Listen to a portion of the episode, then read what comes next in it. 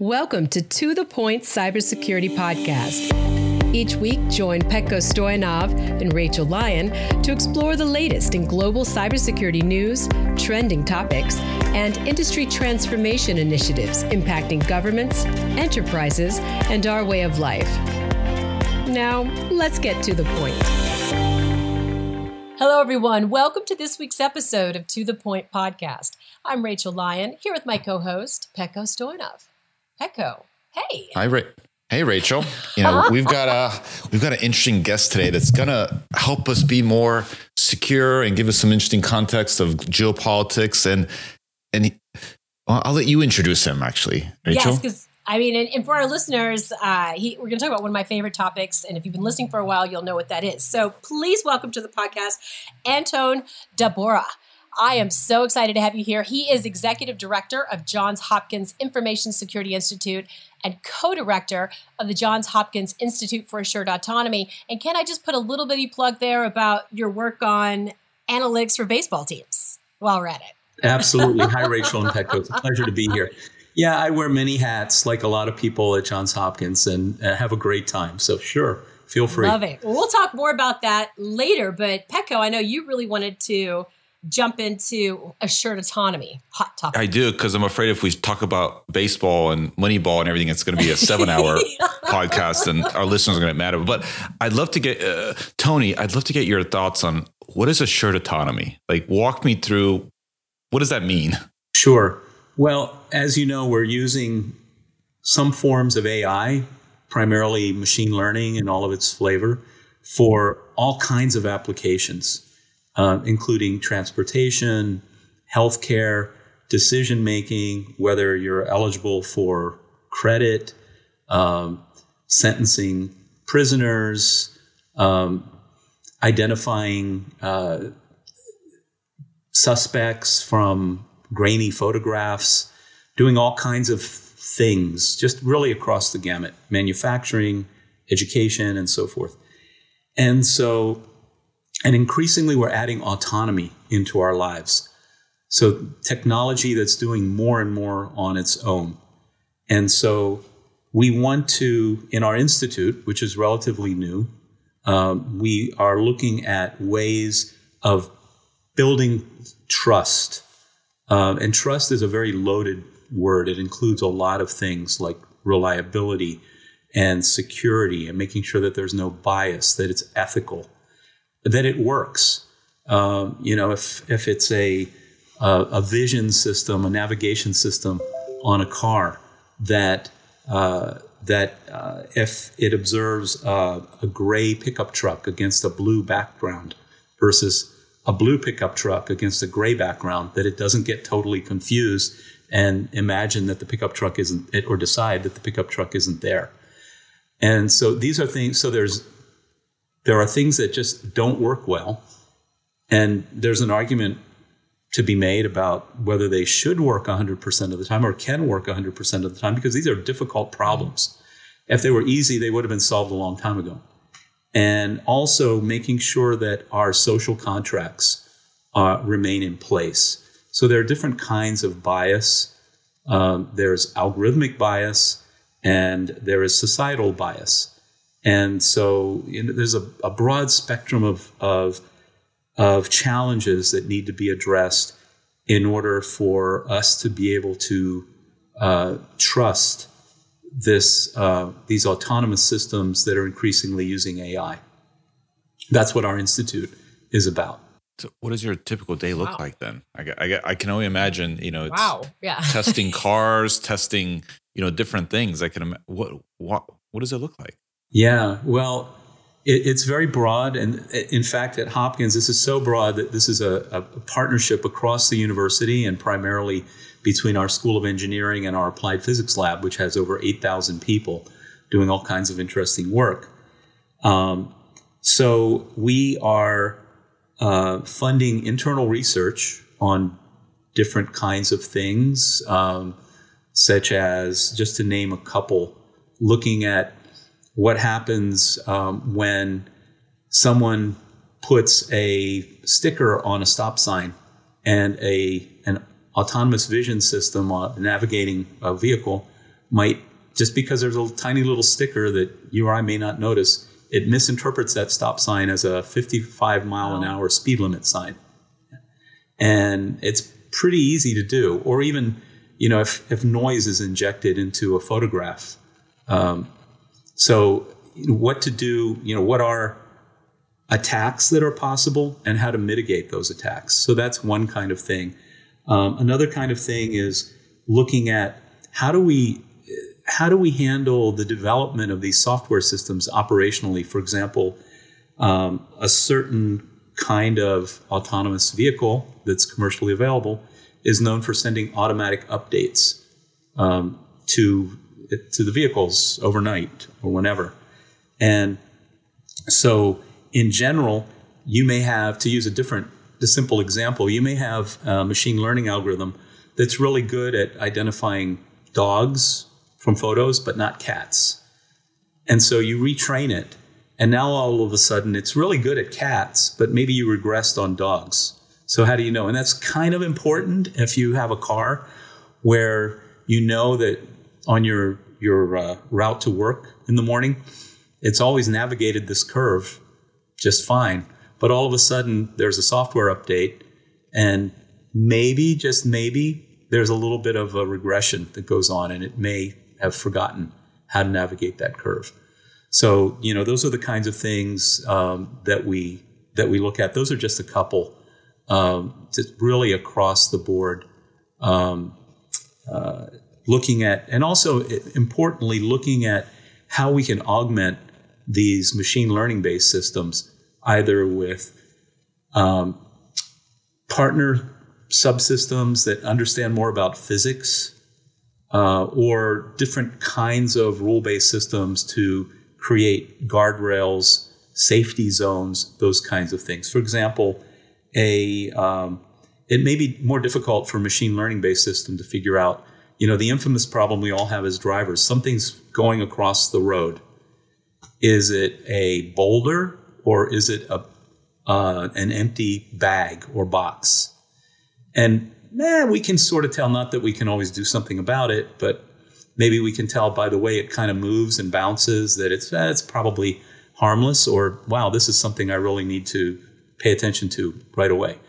Hard for machine learning, easy for physics based um, algorithm. We all know, you know, we know how, how balls bounce, how versus a bowling ball or a boulder, things like that. So, so you know, it, it's more and more people are recognizing that machine learning can't go it alone in all cases. And, and so we're, we want to embed trust, earned trust into these systems. I mean, we want, we want uh, AI to be successful, but in order to get there, there's a lot of work that needs to be done. It's not magic, despite what people want to believe. so those are some of the things that that we're doing. We have a number of partners. We're building relationships with with companies, other universities. Of course, at Johns Hopkins, we have a large healthcare component. So we're looking at the best ways to apply machine learning and other techniques in an operating room or an intensive care unit or in a hospital, uh, a hospital, a patient room, or outside the hospital setting in the field or in a patient's home or an elderly person's home. So there are so many potential benefits, and we have to pay a little bit of more attention to the pitfalls right. as well in order for us to succeed as a as a society using this family of technologies. How fun! So that's what we're about. That sounds awesome. What's that? That sounds like so much fun. Yeah, it's it, it's a lot of fun, um, and you know these are we we touch on topics that we read about in the news every day as well, which is also fun um, and and interesting and meaningful. Tony, you touched on so many different aspects there. You you started off with you know the adversarial way you can attack AI. We talked about quality impacts that vary from version to version. Eh, you know, and then you have some AI that's done inside an organization and no one knows why it's working. And you know, you know you might be street you might be watching some video and all of a sudden it's suggesting things because it's learned how to what you like and there's good things and bad things it becomes a time sink i imagine for some you know at least for myself i'm sure as others but ai I, th- I think what is the biggest threat you think with the assured autonomy you're looking at when you look at AI or MI, is it the adversarial? Is it a quality control? Is it just the the way it's being used from an ethics or unethical standpoint potentially? Like, what do you think is the biggest threat that we have right now that we should be paying attention to? Well, there are several things. I probably, I'm sure I won't be able to touch on all of them, but for me, one of the one of the, the biggest underlying uh, aspects of machine learning is uncertainty, and the way that that th- these systems are designed, kind of statistical. You can think about, um, and in another way, you're you're applying a bunch of inputs and kind of crafting the system so that it can um, accommodate those inputs and produce sensible outputs. Um, for example, my dog and cat example. This is a dog. This is a cat. This is a dog. And then you give it uh, a picture of a hamster, doesn't or a dog it's never seen before, um, and the output is undefined. It's whatever, however the system happened to configure itself. So that's a big problem. Um, these applications, like like for autonomous vehicles, have huge tails, as we like to say. We can train them to go around a block, to go around a parking lot, or you know, those very more structured. Um, we can train it in the summer, we can train it in the winter, in the fall, but we're always going to have edge cases, always. And that's kind of going to be so in transportation, I predict that's going to be the story for the next few decades.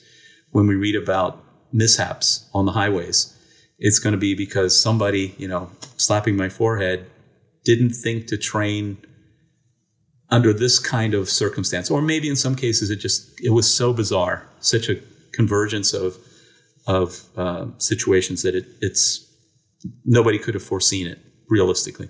You, you think then you think we'll another ever get kind perfect? of threat. Tony, you think it will ever be Yeah, perfect? I'm sorry? Do you think it will ever be perfect? I mean, I'm just thinking through like the example of the bowler. Is that a bag or a bowler? Like I struggle even with that sometimes when you're Right. Right, right. So yeah, not not in our lifetimes is a, is a safe prediction, and and it, it all comes down to what we expect of the machine Right. learning itself, and and how we can engineer systems around it. You know, a- aircraft have been engineered to fly pretty reliably, and we hardly think about it. We get on a plane, it, it works. And it works because of, of a whole lot of things and decades of hard work, research, and investment uh, in all kinds of areas, all working together. And I think that we need to we need to adjust our expectation for AI in a similar way. I mean, it it, it may be it, it works fine for some applications where that aren't life critical. For example, it can work just fine, but it's going to require much more systems level engineering uh, for many many applications and careful thought thoughts about the the uh, the the ethical and societal implications if we don't do that and I- and I also predict it's going to be very uneven not everyone not every organization is going to have the the resources the time or the the sensibility the knowledge to create uh, an AI based system that we can trust. We may not know it though. That's the problem. So you know, it's going to require it. So that also suggests that it requires a fair amount of regulation and um, safeguards, so that we have a we have a better idea of what to trust. Um, just like we get into a car, and it's not perfect, but we have some um, some confidence that at least there have been th- there's a process in place so that um, we can we can trust that the car is going to do what it's supposed to do. So we, we, we shouldn't abandon those abandon those principles. Um, as a matter of fact, and then you know you, you mentioned misinformation, and um, and that's that's a big problem in a couple of ways. Um, you know, we can. I mean, I, I think that hackers are going to be able to, for one thing, craft better and better emails you know, for phishing attacks, for example. I mean, it's just Yes. it's going to be ridiculous. You, you're going to get an email that's so personal and has so much information that you can confirm that you ought, you know, you just subconsciously say, "Yeah, this is my Uncle Harry telling me about his vacation and wanting me to click on the links about the, uh, you know, with his his vacation photographs or whatever." Um, it, that's a tough battle, and then just overall the the ways in which um, social media and other channels can be used together with this technology to uh, to malinform us. We have deep fakes. So you know, I can dwell on all the negative things, but um, and and you know, it's it's it's good to keep them in mind because we we're going to have to navigate that minefield. There are people working hard on how to detect deep fakes and how to detect email and documents that have been generated by ChatGPT.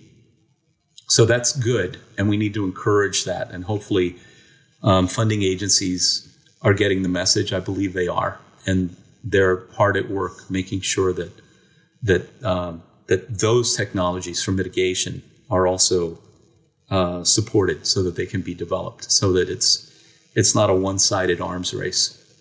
Right. So there's a lot to unpack.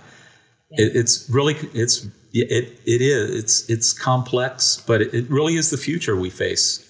That's where we're headed. It's wonderful though. I mean, right, with every advancement there's always kind of the the flip side of it. Um, you know, and kind of segueing into my favorite topic of these algorithms, right, that that learn you and and kind of learn your interest. And we know TikTok is is a big hot topic. I think we're like the last year or whatever it is. And I so we were talking about before we got on, you know, I just discovered it over the summertime and I really didn't understand what it did or how it worked. And and then just spending a little bit of time on there, it figured out that I like animal videos, you know, particularly things with like puppies and Yeah. kittens and, you know, kind of tortoises for some reason. And and then it just keeps serving that up to me. And the next thing I know, it's one o'clock in the morning on a Wednesday. and I'm like, where have the last three hours gone? And it's it's Yeah. genius, but it's also bad, bad, bad. Um, you know, and and then you kind of pile on to that. I think TikTok in particular, and I would love your perspective here. Um, there seem to be a lot of concerns on it being a, a Chinese-owned app, and it, and I'm sure with the the end user license agreement, you know, I didn't. I'll be honest, I'm in security, but I didn't read the whole thing. I'm sure it's like 30 pages and two point type, and and I know they're they. Yeah. I pretty much signed my life away. Um, you know, as as Joe Q public here, should I be that concerned? Versus, I know there's been articles you've kind of um, uh, commented on or been referenced in recently regarding like members of Congress, for example, um, that are using them uh, or on the app, maybe not on government devices. And then there's talk about banning the app use in government buildings. I mean, this is a really huge, huge topic. I mean, how do we un- unpack this, Antone? And what Yeah. should we be concerned about? And and maybe what what are we getting a little overworked over? Well, the good news is that the government has taken steps to uh, to to put TikTok under the microscope. So that's the first thing. Uh, it's kind of like turning on the light in the room. You know, whatever critters are around are going to scatter, hopefully. Um, and so, I think that that situation is is in hand. Um, but it is a bit, it's a lot like whack a mole, frankly, because we have so many, uh, it's more than apps, so many ways in which adversaries can obtain huge amounts of information about us, and speaking specifically about Americans. Um, I, I know of one case in particular because in my security institute, we do research on drone vulnerabilities. And so, and this was, this made its way out to CNN a couple of years ago in kind of general terms. But um, uh, in this instance, um, a, a commercial drone was sending information, depending on where it was located for its GPS. It was either sending information to server about, with videos and photos to servers in the U.S. or servers in China in some cases. Yeah. So, um, uh, so you can extrapolate between TikTok, this drone instance, you know, the fact that the Chinese government has a long tradition of espionage. It's almost like they take pride in it. And most of my interviews were given before the infamous, the so-called weather yes. balloon. Um, and it's just, it, it, it's just how they operate. And you know, I, as I recall during the Obama administration, there was a there was a, a major agreement that was struck on, you know, and a big component of it was uh, China, you know, no longer will you hack into our IT systems and and steal proprietary information. And that lasted maybe three weeks, probably less. It's just, you know, it's kind of the it's it's the the I think it's the Indian proverb of the the frog and the scorpion, and the scorpion needed a ride across the river, and asked the frog for a ride, and the frog said, "Well, I can't give you a ride because if you sting me, you know, it's not going to be right. good." And the scorpion said, "Well, why would I do that? I, we would both perish." So the frog said, "Yeah, that makes sense. Let's go." So they're you know, halfway across the river, and the, sure enough, the scorpion stings the frog, and the frog said, "Why did you do that? We're both going to die." And he said it's my nature.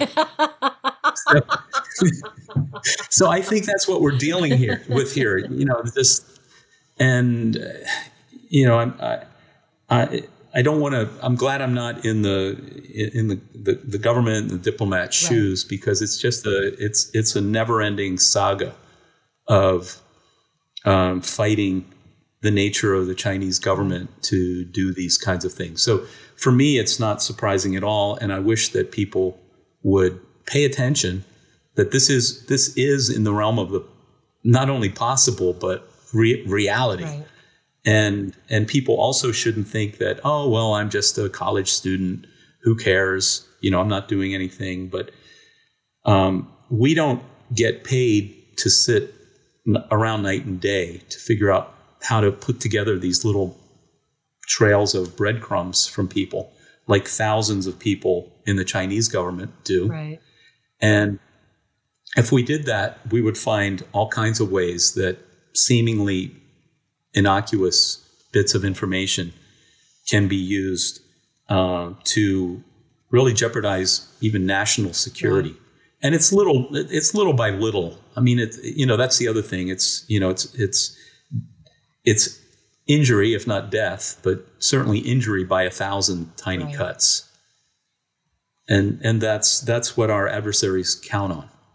So um, in this era of social media and, and software, there's there's the, the, the much larger conversation about privacy right, right. and um, what's appropriate to be shared. And I can tell you that I have mixed feelings about it because some of my research is is for COVID, simulating right. how COVID spreads in a community, and we make use of mobility data that uh, that companies in the industry made available to us and to other researchers during the pandemic.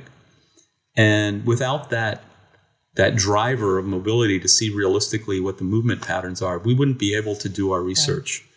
So, but that same mobility data can be used for nefarious purposes right. if people want to and that's i think you can go down the line with just about every every technology yeah.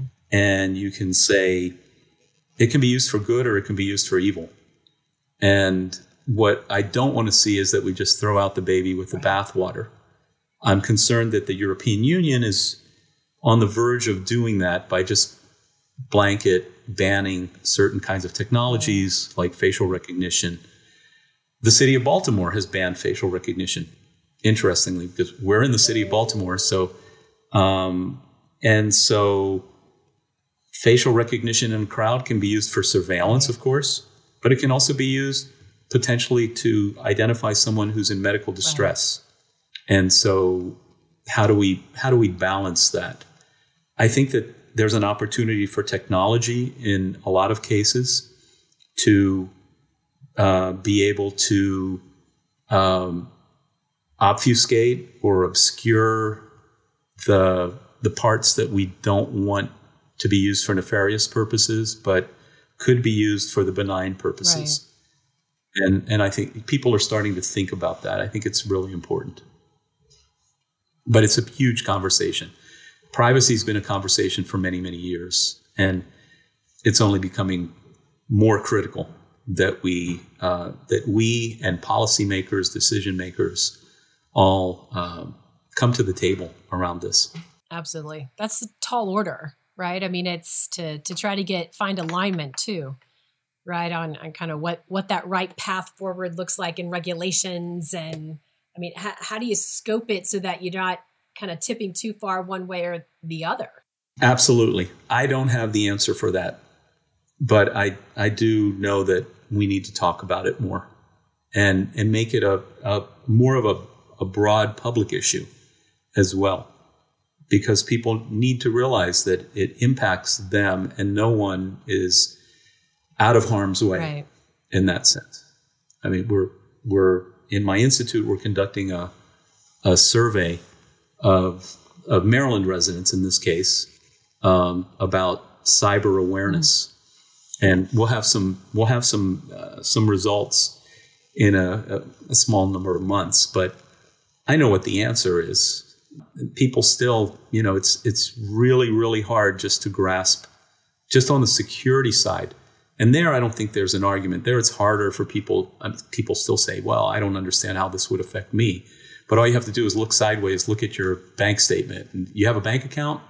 Well, then you're vulnerable. You have a credit card, you're vulnerable. Um, you know, etc. I mean, it's just crazy what uh, what's going on, and so, but awareness right. is um, is a huge component that we need to play catch up on. Tony, do you think cust- I mean, do you think even residents are aware that cyber and privacy are related to each other? I feel like they always keep them separate. You know, oh, that's someone hacking into the in the basement, and they'll probably get something, but then privacy is, oh, I, I don't want to be recorded. Yet they could be, you know, someone could have hacked into your camera and recorded you. Right. Yeah, um, I, I, agree. I think that uh, people don't get it. And, um, you know, a, a, good example, controversial example, but I've been interviewed on this topic is, is the whole abortion question right. and how technology can be used against people where suddenly abortion, you know, and some aspects of, of uh, of that are uh, are criminal. So now, a few you know, a few months or years ago, someone said, "I'm not doing anything wrong. Why do I care?" And I, you know, I've always told people, well, the, the, the rules of the game could change one day, and you might find yourself in a situation where something you thought was harmless is, you know, you may just not be in the same position now. And and so, yeah, privacy and security go hand in hand, and it's something that everybody needs to be aware of. I might be preaching to the choir. Your audience might be extremely well versed in the on these topics, but um, if they are, I would encourage them to invest some time in getting the word out and doing some outreach um, so that more people become aware of this. Tony, I'm, I'm reminded of between the conversation of AI and there was a retail store, I think a couple years ago that at, in the household they ended up getting a letter saying, "Congratulations on a new baby." like Target or something like that, right? Yeah. Yes. Yeah. Yes. And it was the daughter that had gone and gotten some tests and bought some stuff at Target, but yes. the combination of the tests and other stuff and chocolate or whatever it was, the mix of, you know, suggested there was a baby coming. and yeah, it, it's it's incredible. Um, you know, we we we're entertained by detective shows and novels. You know, where detectives can put one and one together and you know and come up with pretty amazing deductions but this is what what uh, hackers are doing and now what machines are doing incredibly well i mean the detectives have nothing on on the computers putting all of these pieces pieces of information about our lives together. And it, you know a lot of it some of it's commercial too. I mean um, i know this story haven't verified it, but years ago, you know, Walmart figured out that through their data data collection, data mining, that um, men often came in to buy diapers and beer in places where Walmart was beer. So it allowed them to place the products appropriately in the store. Who knew? I, I, so I remember that study. It was actually tied yeah. to hurricanes. Uh, so in Florida, for example, that's what they order extra after the hurricane first. right. Yeah, and it's important, and it, it's there's validity to it, and so you know that's that's how things go. And and so it can be used. You know, those that can be used. I mean, diapers and beer is innocuous, seemingly innocent, but you can imagine how that uh, that methodology can be extended to all kinds of things. Um, you know, back to TikTok, it's not only so. You know, I one of the big the pieces of data I focus on is location data, and it's not only where you work. And most people don't realize that there are so many categories of critical infrastructure mm-hmm. in the United States that have been defined as critical infrastructure. It's not just nuclear power plants and and military installations. It's it's food manufacturing. It's you know financial banking. It's education. It's biotech, and and on and on and on. So you could be working in one of those critical un- infrastructure categories and not even be thinking about it. But it's also who you associate with. If you're in, the same household with people, you have friends who have access to critical infrastructure. You go to school somewhere where there are laboratories um, or you could even be in a coffee shop with someone um, working on this, you know, with the same Wi-Fi where someone's figured out how to hop. And once, so for one thing, uh, having all of this location data allows um, nation state actors to filter. Say, here are the people we really want to target, and then they can go after. They were, they they send the list over to the other department that's the spearphishing department and they say okay how are we going to get into Anton Dahbura how are we going to get him you know to to um, unknowingly give us access to the johns hopkins it system and then they're off to the races with me and a much smaller number of people that they really want to go after but it's not just location and, data right because i'll give you an example i think i've seen certain apps track via Bluetooth what other devices you're around, what other people you're around. So if I go to a coffee shop yes. or to my work, my phone, depending on the apps that are on it, will identify, oh, look, there's these other Bluetooth devices near me. Right. It just happens that right when they look on the other side of the database, oh, it's Tony or it's Rachel. And we notice they went to the same coffee shop, you know, every day a Tuesday or something. And maybe they're related. Exactly. Let me suggest them as a friend. right. You know? Right. Yeah. So, you know, it, that's it, it's um, it's interesting, but it's also disconcerting that right. that's those are the kinds of things that people do to get what they want. Going back to TikTok from us, is it just TikTok we should be worried about? Is it because they're Chinese owned? Are there other apps that have similar techniques that we should be worried to as well? Well, we know that a whole host of apps collect all kinds of data about us. Um, I think that hopefully the government has um, it's it's been kind of a, a wake up call, and so we we certainly need to figure out how to cut the pipeline of data to China and perhaps other countries. Um, so that's number one. After that, it gets much more difficult. Um, and that's where individual choice, individual awareness followed by choice comes into focus. You know, Apple talks about setting setting all your privacy settings accordingly, you know, appropriately. I can't even tell you that I do that in all cases because it's it's kind of a pain and it, it requires a lot of time and and I also in some cases I am torn because I'm saying, do I maybe I do want this app to know where I am because it's kind of cool. Right. It, it, helps me in some cases. It's helpful. So these are really complex issues that aren't going to go away anytime soon. But as I said, we need to talk about them. Absolutely. It's it's kind of like this continuous um, risk management you know, it's like I really want to be able to find my iPhone, and it's been very helpful when I have that setting on because it's at the Starbucks down the corner where I was 30 minutes ago. You know, with with the balance of well, someone else could use that potentially if if they were interested in you know kind of following me. Um, exactly. It's, it's kind of like that's what our lives have become. this is continuous risk balance, if you will, and you know, and how much risk am I willing to take today? Rachel, Yeah. I don't think right but it should be so the, the the new generation of risk management needs to be informed risk Right. management and that's always a key you know after the last three years we know we know how that goes no, no, Tony, I, I do want to point out, like, for, in terms of Apple and Android, they started doing a great job of when you do install apps, they kind of inform you of what it's asking for. You know, and you and you start wondering, Yeah. wait, why do you need access to my microphone when you're just a, you know, a location? Why do you have access to Bluetooth when there's no headset capability or anything? I think most of us need to start asking those questions and wondering hmm, what's the right balance. And you know, you can still use the app and you can just disable those features. Right. Yeah, and you know when those when those questions come at you, there isn't a lot of information, and the timing is kind of Right. awkward. It's kind of like I haven't even used the app yet. How do I know whether I want this to be enabled or not? Exactly. Well, and how far back do we go in terms of responsibility too? I mean, I I guess is the other thing, right? I mean, I I- I worked with the Apple App Store back in the day.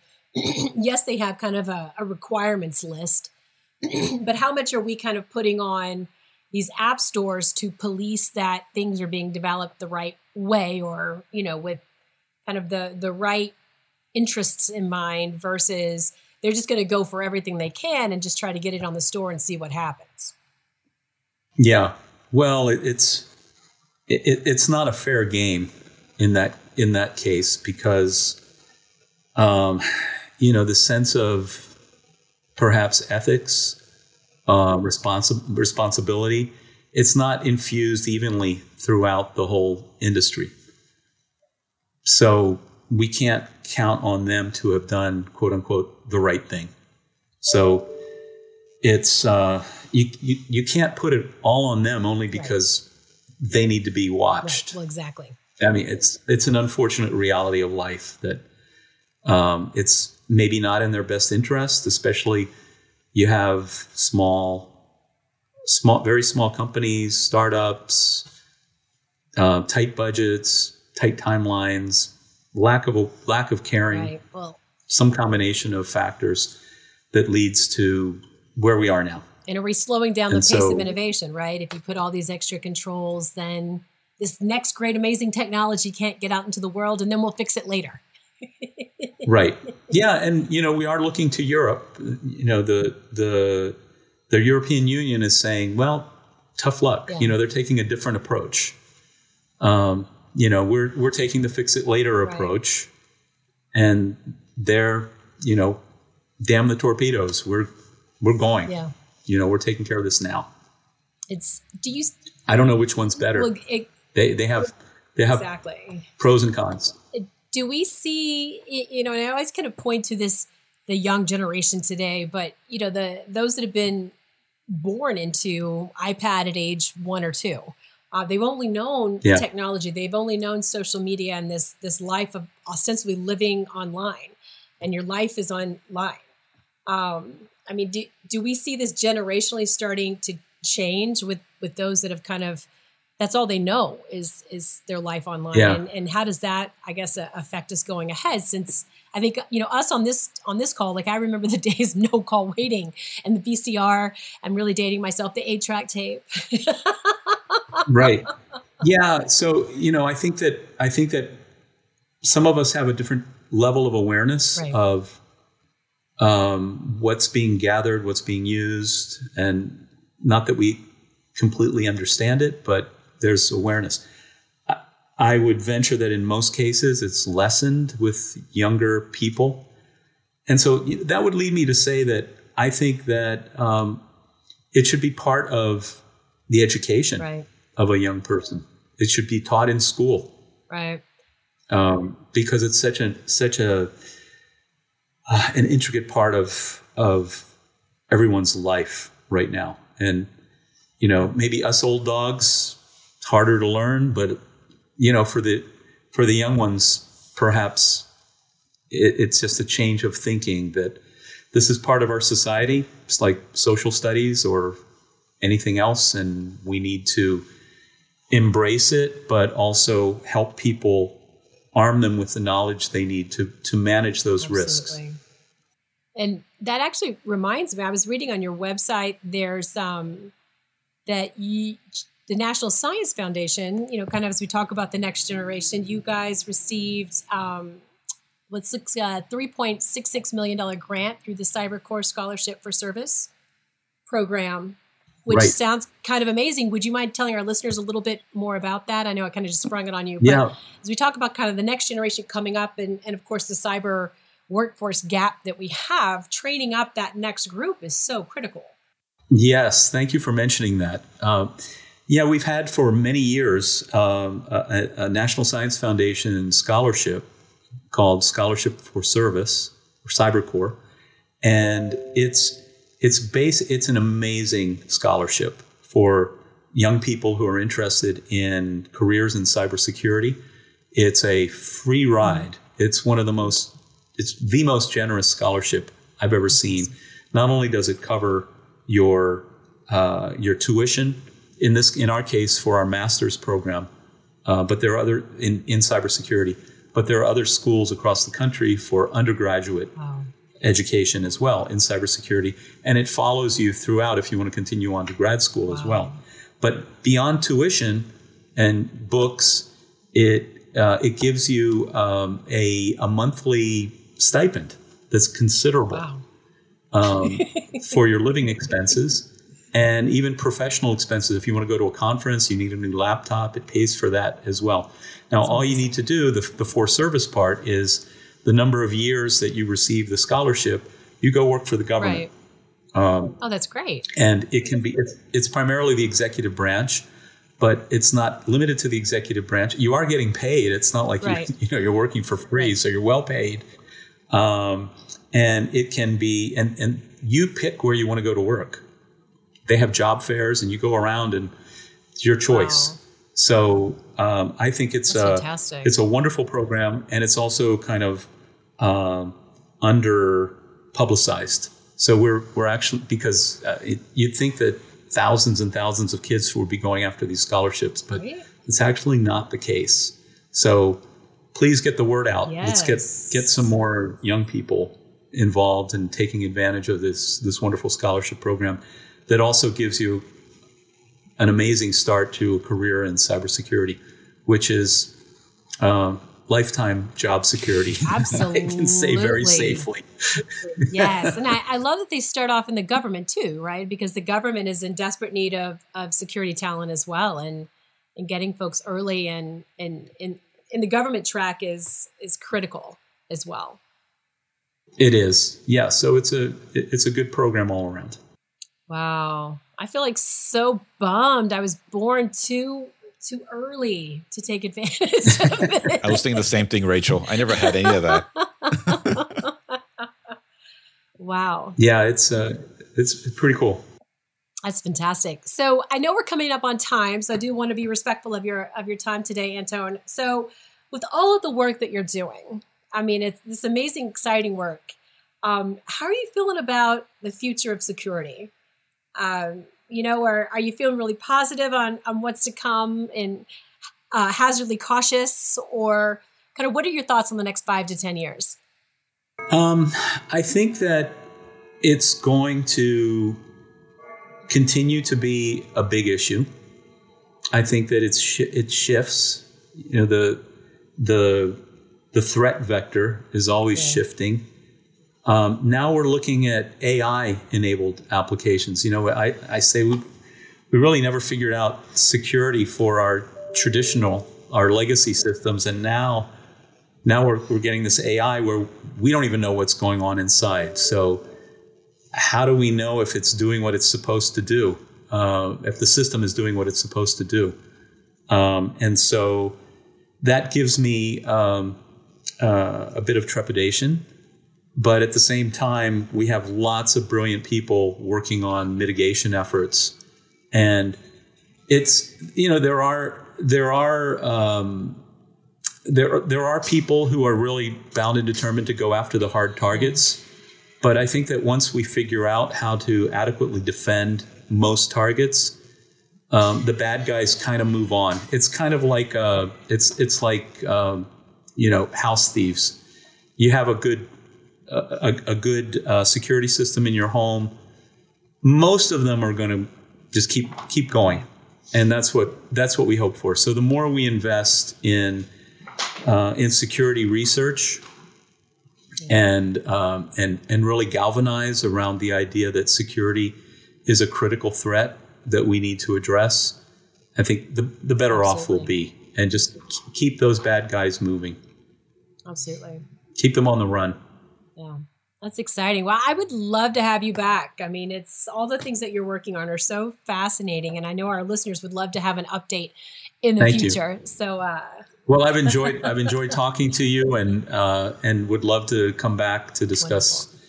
anything you'd like at any time. Just let me know. Fantastic. So thanks again, Anton, and, and to all of our listeners. Thank you for joining us for another awesome, awesome discussion this week. Uh, and don't forget, Petco, you know what I'm going to say? Smash. Smash the follow button or like button. download us at your favorite Spotify, Apple, Apple Podcasts, or what, anywhere else you like to listen us listen to us. That's right. That's right. Good plug. Good plug. And so, thank you again, everyone. And, and until next time, be safe. Thanks for joining us for the To The Point Cybersecurity Podcast, brought to you by ForcePoint. For more information and show notes from today's episode, please visit forcepoint.com slash gov podcast. And don't forget to subscribe and leave a review on Apple Podcast, Google Podcast, Spotify, or Stitcher.